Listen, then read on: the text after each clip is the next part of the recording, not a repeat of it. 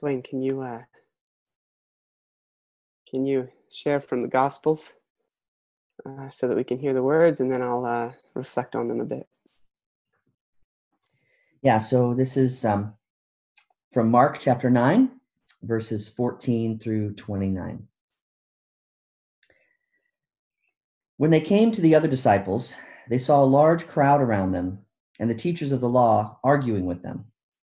As soon as all the people saw Jesus, they were overwhelmed with wonder and ran to greet him. What are you arguing with them about? he asked. A man in the crowd answered, Teacher, I brought you my son, who is possessed by a spirit that has robbed him of speech. Whenever it seizes him, it throws him to the ground. He foams at the mouth, gnashes his teeth, and becomes rigid. I asked your disciples to drive out the spirit, but they could not. O unbelieving generation, Jesus replied, how long shall I stay with you? How long shall I put up with you? Bring the boy to me. So they brought him. When the spirit saw Jesus, it immediately threw the boy into a convulsion. He fell to the ground and rolled around, foaming at the mouth. Jesus asked the boy's father, How long has he been like this? From childhood, he answered. It has often thrown him into fire or water to kill him. But if you can do anything, take pity on us and help us. If you can, said Jesus, everything is possible for him who believes. Immediately the boy's father exclaimed, I do believe. Help me overcome my unbelief. When Jesus saw that a crowd was running to the scene, he rebuked the evil spirit. You deaf and mute spirit, he said, I command you, come out of him and never enter him again. The spirit shrieked, convulsed him violently, and came out. The boy looked so much like a corpse that many said, He's dead. But Jesus took him by the hand and lifted him to his feet, and he stood up. After Jesus had gone indoors, his disciples asked him privately, Why couldn't we drive it out? He replied, This kind can only come out by prayer.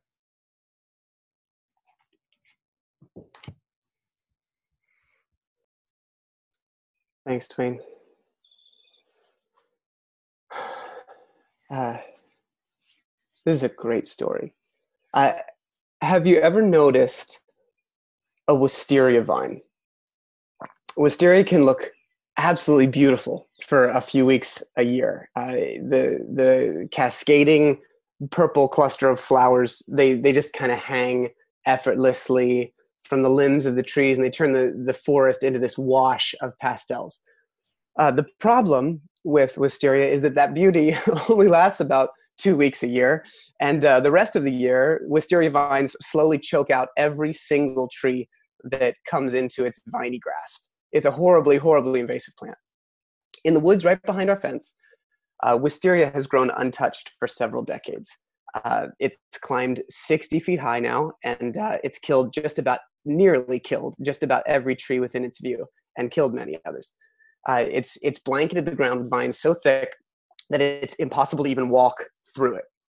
Um, I've I've taken it upon myself over the last few weeks to uh, to try to make a difference uh, with the slow choke of this invasive plant and uh, by chopping off the snake-like vine uh, from trees. And more recently i've been trying to clear out the the ground brush layer of uh, of ground vines and their and their leaves. Because if i get them maybe i can stop them at their source. Uh, i want to try to show you. So we're gonna we're gonna just try this for a minute and i'm gonna flip devices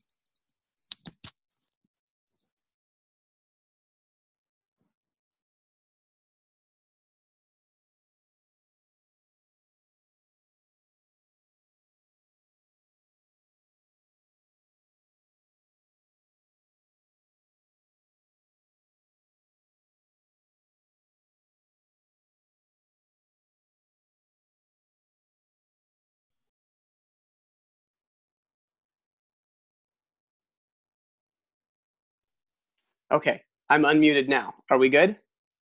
Okay, great. Here we go. Let's see. Let's see how uh, how we can do with this. I'm going to take you on a little a little walk.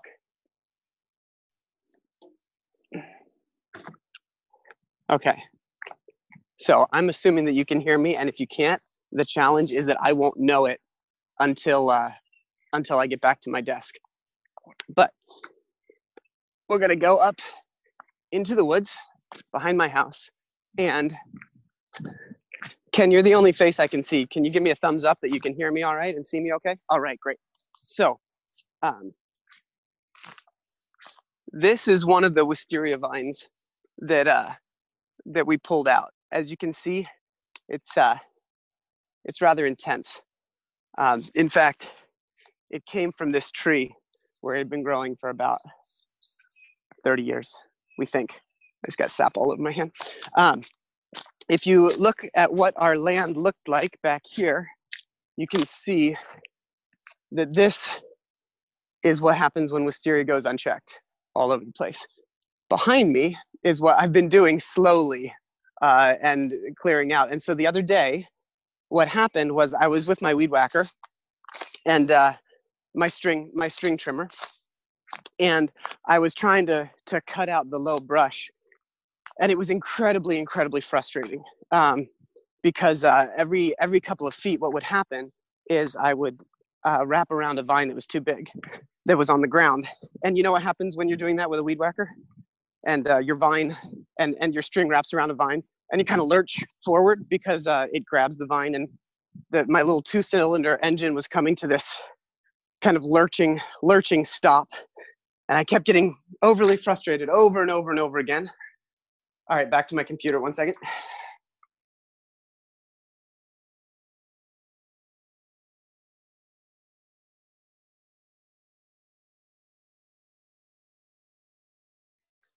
okay we good yes excellent um, and so I have sap all over my hands. That was definitely not expected. Um, so, uh, so what ends up happening was I've got uh, I've got this uh, this this problem where I'm I'm trying to weed whack and and my weed whacker keeps stopping and keeps lurching forward, and uh, and I get frustrated right in the middle, um, and uh, and you know I realized that I wasn't using the right tool, and I love justifying the ability to buy something new. I have to just admit that when it comes to tools. Um, and so I realized that what I really needed was a metal brush clearing attachment that could go onto my weed whacker that has like a little metal um, wheel that just chops through all the thick stuff. But as as my uh, as my string caught yet another vine, and I'm I'm out there alone. Um, I I I jolt forward, and without thinking, I just kind of exclaim, "Gah!" This this kind only comes out with prayer. And it was one of those moments, and I laughed very cleverly to myself, which happens a lot at my biblical wit. I find I find myself incredibly clever. Um, my family's told me it's about as entertaining as as my dad jokes, uh, but it got me thinking about our world, and it got me thinking about this story of Jesus and his disciples and this little boy with such a deeply rooted problem. And and I find this story fascinating because Jesus is in a little bit of rare form during this this story. And so the the first thing that we find out, um, or not the first thing, but one of the first things, is um, is that there's there's this problem that's come up, and the problem has come up because the disciples promised that they were going to fix something, and uh, and they didn't. And so there was this kind of argument that's happening about what's happening and what what can or can't happen. And so Jesus comes and he's, he's late to the scene, right? Um, so Jesus shows up and says, What's going on? And a man says, Hey, my son has been possessed by this this evil spirit and it's it's just destroying his life. Uh, and and it's and and um, it throws him to the ground and and i asked your disciples to do something about it but they couldn't. And jesus' response is you unbelieving generation.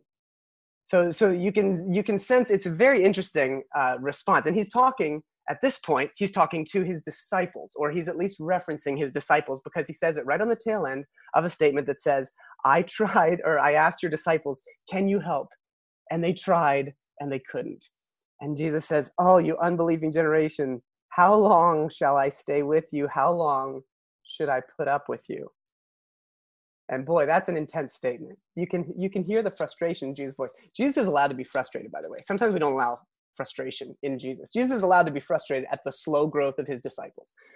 Um, bring the boy to me, he says. So so when they when they bring the boy to him, they see the pain that the boy's going through, and uh, and he says, "How long has it been like this?" And the father says, "Since childhood."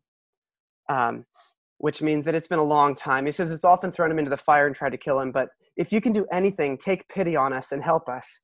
And then Jesus, again, I think Jesus is in a little bit of rare form, but Jesus leans in and says, If, if I can, if I can do anything, um, or if if you can, uh, and he says, but then he looks he looks at this man and says, everything is possible for one who believes. And remember, believes is the same word for trusts. And I think in today's day and age where we separate belief as this head thing versus action, I think we need to remember that every time we read belief in the New Testament, pisteuo, it means trust. For everyone who trusts in me, okay, is what's kind of implied there. Um, and by the way, this is the second time Jesus used the word belief. The first unbelieving generation, he's, he's talking in reference to his disciples. And then, so, so the ones who are supposed to be doing the helping, he says, Oh, you just don't get it quite yet. And then the one who is dealing with the hurt, he says, Believe. I need you to believe too. So it's, it's everybody that's being called into a new layer and level of belief. And, and the, the father immediately responds and says, I, I do believe, or at least in, in idea, I want to believe. So help me in the areas that I can't trust yet, or the, in the areas that I'm not trusting very well. And so then Jesus rebukes the spirit and he commands him to leave. And there's this amazing kind of moment of the spirit leaving him and the boy collapsing, but he's not dead. They worry that he is and they pick him up, and the boy begins to come back to life again. But the really interesting part of the story is that later, when, when they're removed from the embarrassing earshot of the public, okay, you can tell the disciples this was a hard one on them. When they're removed from the earshot of the public, the disciples ask Jesus, why, why couldn't we do it? Why, why did we try? Because apparently, what's been happening and we see this throughout the gospel uh, throughout the gospels the disciples are on this kind of justice and compassion tour caring, giving the good news of Jesus, but healing the sick, caring for the poor, doing all these great things to much celebration. So why couldn't we drive this one out? They ask Jesus. And Jesus responds simply, This kind can come out only with prayer. That's a powerful statement, except for one thing there is no prayer at any point in this story. Jesus makes this incredible statement, but no one ever says a prayer. So, what's going on? This is where good Bible readers ask, What's really going on? So, I'm glad that you're asking that. Uh, clearly, Jesus is not talking about saying the right words in the right order for 30 seconds in order to have power. Okay? What Jesus is talking about is a way of life where compassion, action, and prayer are all as vital as our breathing itself there's an unnecessary complicated relationship, an unnecessarily complicated relationship of Christ followers between action and prayer. It is a false duality that is neither Christ like nor helpful in bringing the kingdom about. Both are needed. Our lives must be built on the rock of prayer that is expressed in the beauty of redemptive action. The disciples had yet to learn this. And, and by the way, Mark is just brutal on the disciples. Um, the disciples in the book of Mark, Mark highlights every single time they don't get it. Mark highlights Jesus' frustration with them, and yet he sticks with them. So there's great hope there for us. Both are needed in our lives prayer and action. We pray and then we get to work. And as we work, we pray more. And then when we're done working, we pray for God to multiply our efforts and our faithful love by the power of His Spirit. And we get up the next day and we pray and we work and we know that the deep stuff, the stuff that's been around for a long time in us and in our world, can never be pulled out by action alone, not within us or around us. I know my stuff only comes out with prayer. My laziness, my self interest, my greed, my arrogance, my prejudices, these things rarely get solved simply by pushing harder and harder. But prayer, prayer changes my mind Prayer changes how I see the other. Prayer changes how I view God. Prayer changes how much power I have to live righteously in the world around me. It's interesting. The Wall Street Journal uh, recently published that Google searches for prayer skyrocketed in March as the coronavirus hit. As the pandemic tightened its grip on the whole world, everybody was searching for prayer. Isn't that fascinating? There's something in us all that seems drawn to pray in difficult and, and painful times. Uh, but then there's something else in us that tells us to move on quickly after a minute or two, as if it's a task to be done rather than a life to be lived. Why is it that as, as Christ followers, a life of prayer still seems to be such a rarity? Do we, do we believe that there are things truly, do we listen to Jesus and believe him when he says that these things only come out with prayer? There are things that can only come out with the foundation of prayer, the deepest, nastiest stuff, the most ingrown stuff within us and in our world, the ones that torment, the ones that throw people to the ground. That is the problem, and prayer is where power lies in those things. Do we really believe that the things that are most deeply rooted can only come out with prayer? I don't think so. I, I think, unfortunately, and I, I think we have to call ourselves on this sometimes. I think we've become jaded to a life of depth of prayer that transforms us because so many times we've seen the all too common phrase thoughts and prayers when they've been used to respond to preventable tragedies with no movement for care in the lives of many people to find a better way. I get that. But we cannot, as Christ followers, decide that one of the most central teachings of Jesus about the kingdom is no longer valid because a politician tweets thoughts and prayers. We can't decide that. I mean, get used to it. In in in the United States, we have heard prayer used in so many wrong ways, right? Um, most of the words that sound Christian in our country have very little to do with Jesus. Jesus is radically different than all of the kingdoms of the world always will be. So, as disciples, we will always be radically different from the systems of the world, even when we're participating in them in, in one way or another. And so, as much as many of us, and I hope all of us, want to be people of action, we are not sustainable if we simply act for God without a foundation of truly being with God.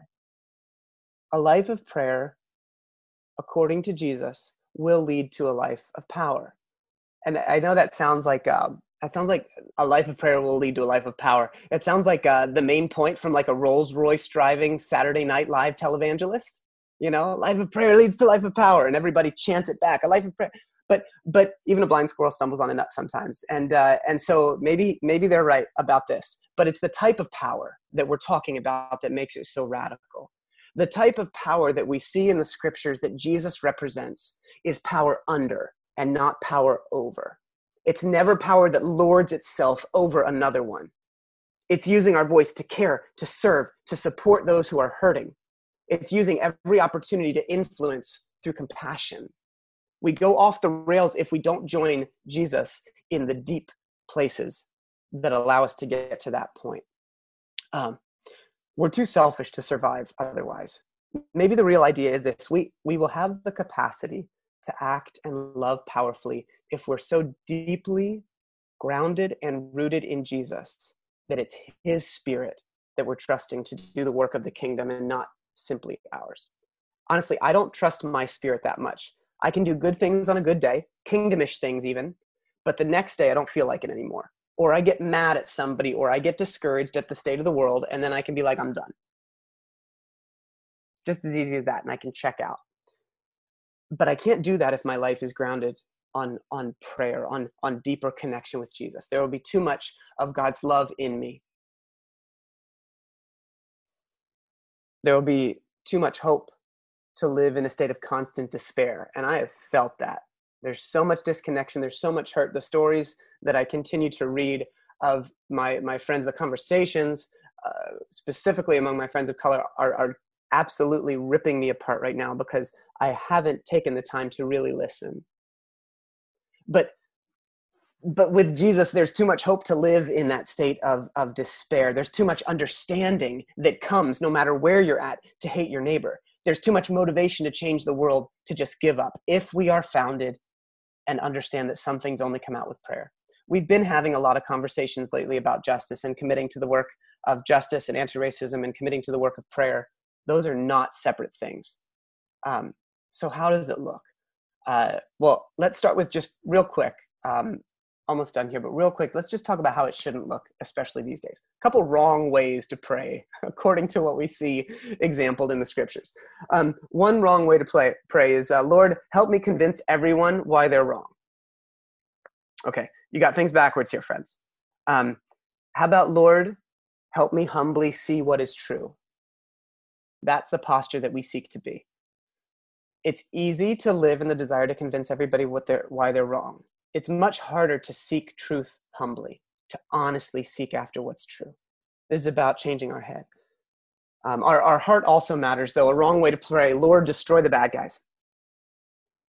Not a helpful way to pray. Sometimes it's our honesty, and there is space for that. You see that in the Psalms a lot.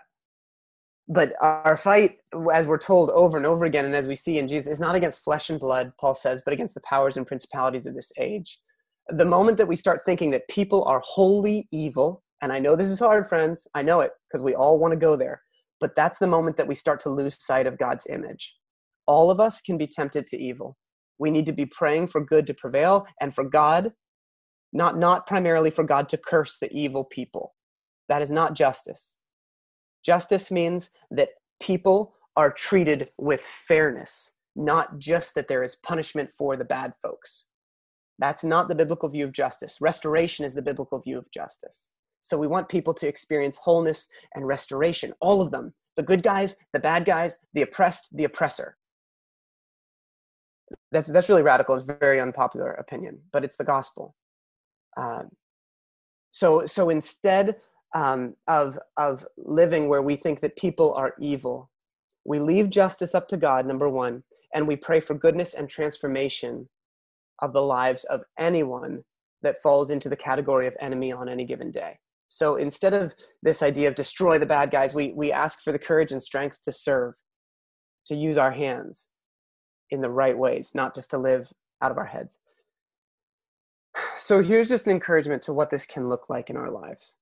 Um, number one, make sure that there's a private element of your prayer life. Get literally get in your closet find time away from anyone where you cannot justify yourself of i'm doing the holy thing by praying because they know it. And instead just find a place that you can be real in privacy with jesus. Okay? Get out your journal. Be still. Truly still. Listen to the words of jesus in the gospel. Really look. Another way is to uh, to read the prayers and read the stuff from dead people.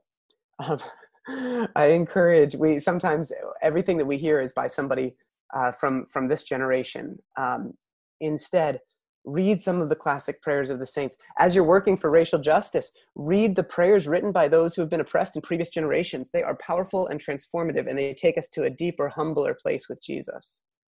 Um, also, find some friends. So I just said get in your closet, but also find friends. Uh, the the time that we have had uh, a number of us on on prayer uh, on Zoom Zoom prayer during our weekdays for t- for ten minutes a day, excuse me, has impacted my life so beautifully because there's others that are on the journey together. They teach me humility.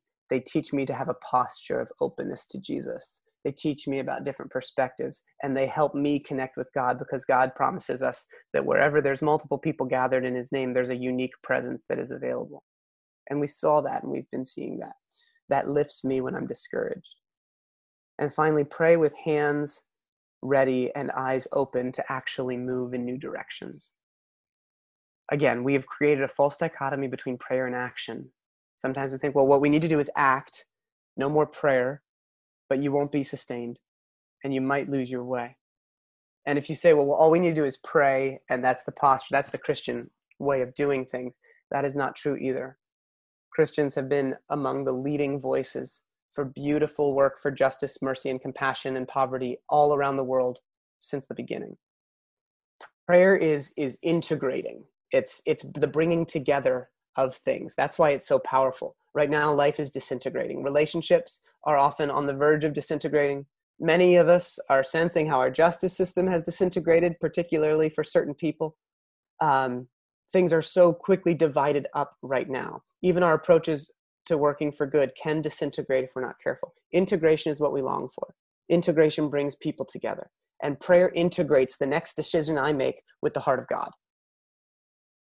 And, and, and it reminds me that I am working with Jesus, who loves me and the world with this self giving, life sacrificing type of love, both me and the world.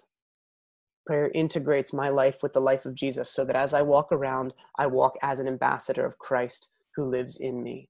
Prayer integrates my life with the life of my neighbor, the life of my family, the life of my enemy, all under one banner of love so that I can act according to the heart of Jesus. So that that is the sort of thing that can uproot wisteria vines, even though they're deeply embedded in the grounds of our hearts and our society. It takes allowing ourselves to be changed by God and trusting God so deeply that we get to live out of that power. Um, and we can do this, friends. Jesus, Jesus tells us that it's his burden to bear if we join with him. He'll take the load and we join in the work. Read Matthew 11, 28 to 30. Jesus says, You join with me in work, and your spirit will still be able to find times of rest because I will bear the load and you walk with me. That's the only way we can keep after truly living and working for righteousness, for good, for beauty in the world year after year, much like my own soul. The only way. Um, Jesus, Jesus uses this horrible, challenging word unbelieving in this story because people are trying to do everything on their own strength. Um, so the question is, what do you need to bring to Jesus this morning? Where might you need a new level of integration in your life? Where is the deep stuff in you and around you that you can honestly say, I think this can only come out with prayer? I'm listening, Jesus. Let's let's pray. Jesus, like the father of this boy, and like I assume the posture of the disciples afterwards, we proclaim, we, we believe, but help us in our unbelief. Help us in our self reliance. Help us when bitterness threatens to take us over or despair threatens to take us over. When instead of moving toward you, we subtly suggest that prayer is a worthless effort. Help us get to work, Lord, in the right ways, but help us be in tune with your spirit enough so that we might be defining the right ways according to your heart. Help us to stand with our brothers and sisters that are hurting. Help us to intercede on their behalf. We pray that you uproot the deep seated vines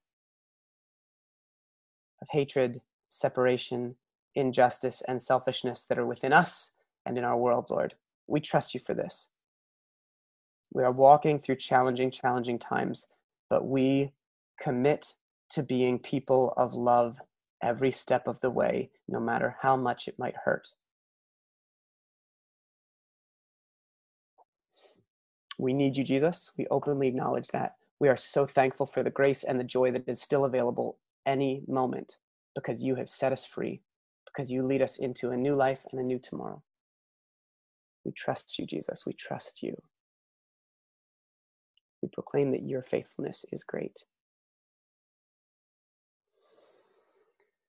Help us in our unbelief. Amen.